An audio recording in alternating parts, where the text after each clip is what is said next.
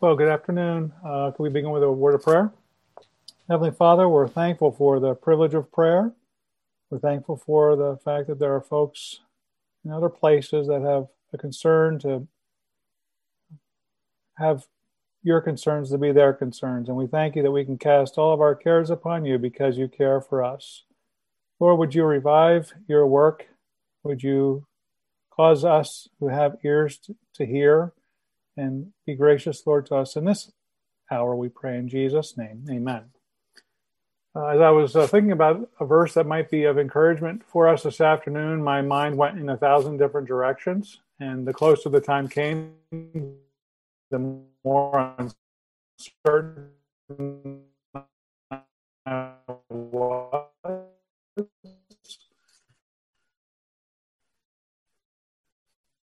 So I thought I would go with what are examples of prayer, models of prayer. We can see uh, the example of our Lord, for instance, and uh, was reading in John 17 this morning and thought about sharing something from there, but went on. But there's a model for prayer. We have lots of exhortations, uh, promises that are given to us in connection with prayer. And one aspect of uh, prayer that I've been thinking about was Paul's prayers at the end of his letters, especially. He seems to close several of those letters uh, with uh, encouragements to pray to pray for him.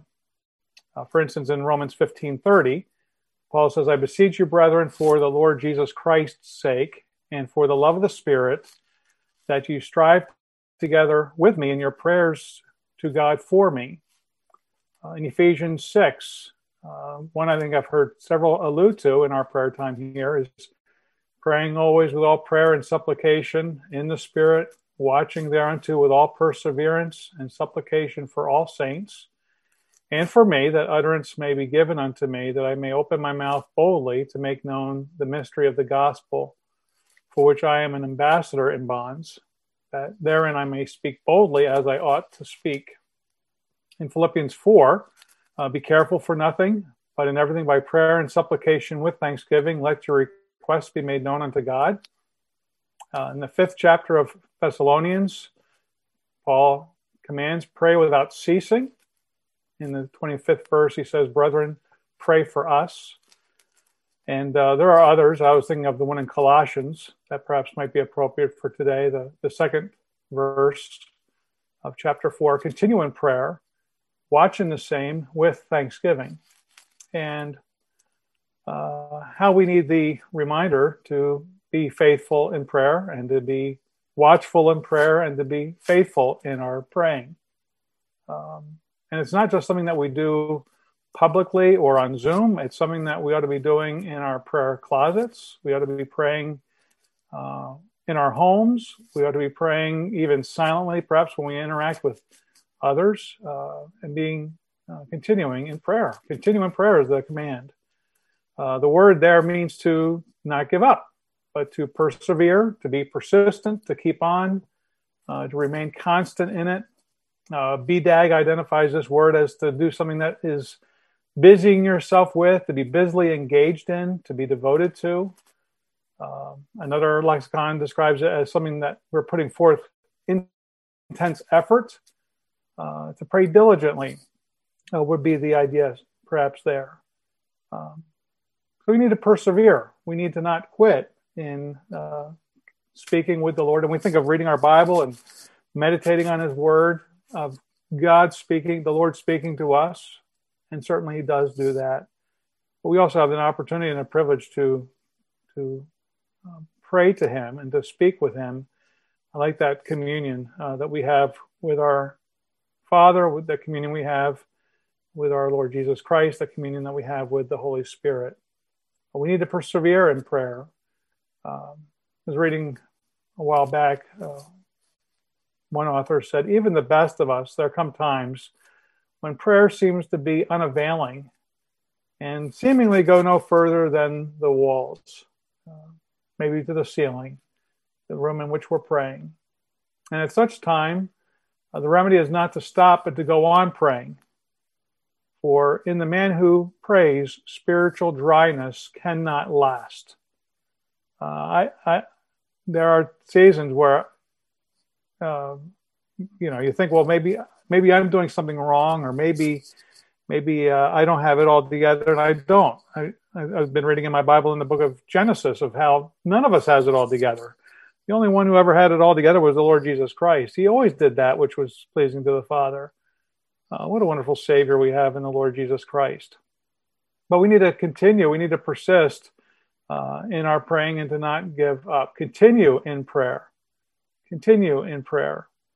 And uh, this needs to be a, uh, more of a habit in our set times of prayer, perhaps, in our own prayer closets, uh, in our family times of prayer, uh, in your church gatherings to, to pray.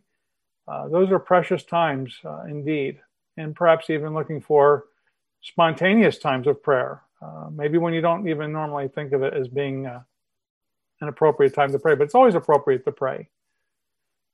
Uh, one writer says it's the wholehearted and unceasing prayer is not the result of human stamina.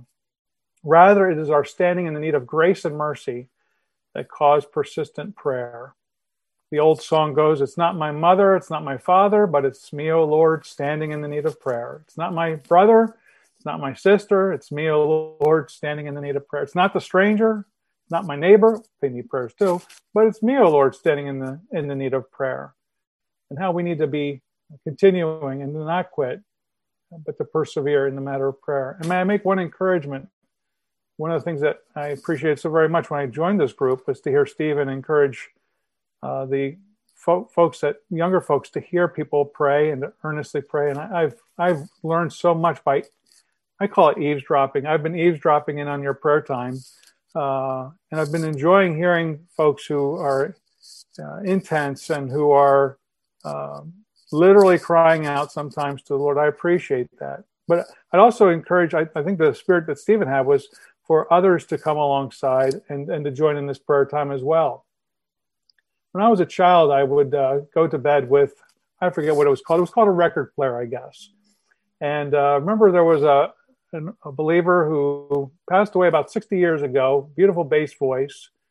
And he sang a song that I've not heard anywhere else. But he sang this song by A.H. Ackley, the one who wrote I Serve a Risen Savior, He's in the World Today. Well, Ackley wrote another song, not well known, but it's this When little children pray, the God of loving care, bends down from his great throne and listens to their prayer.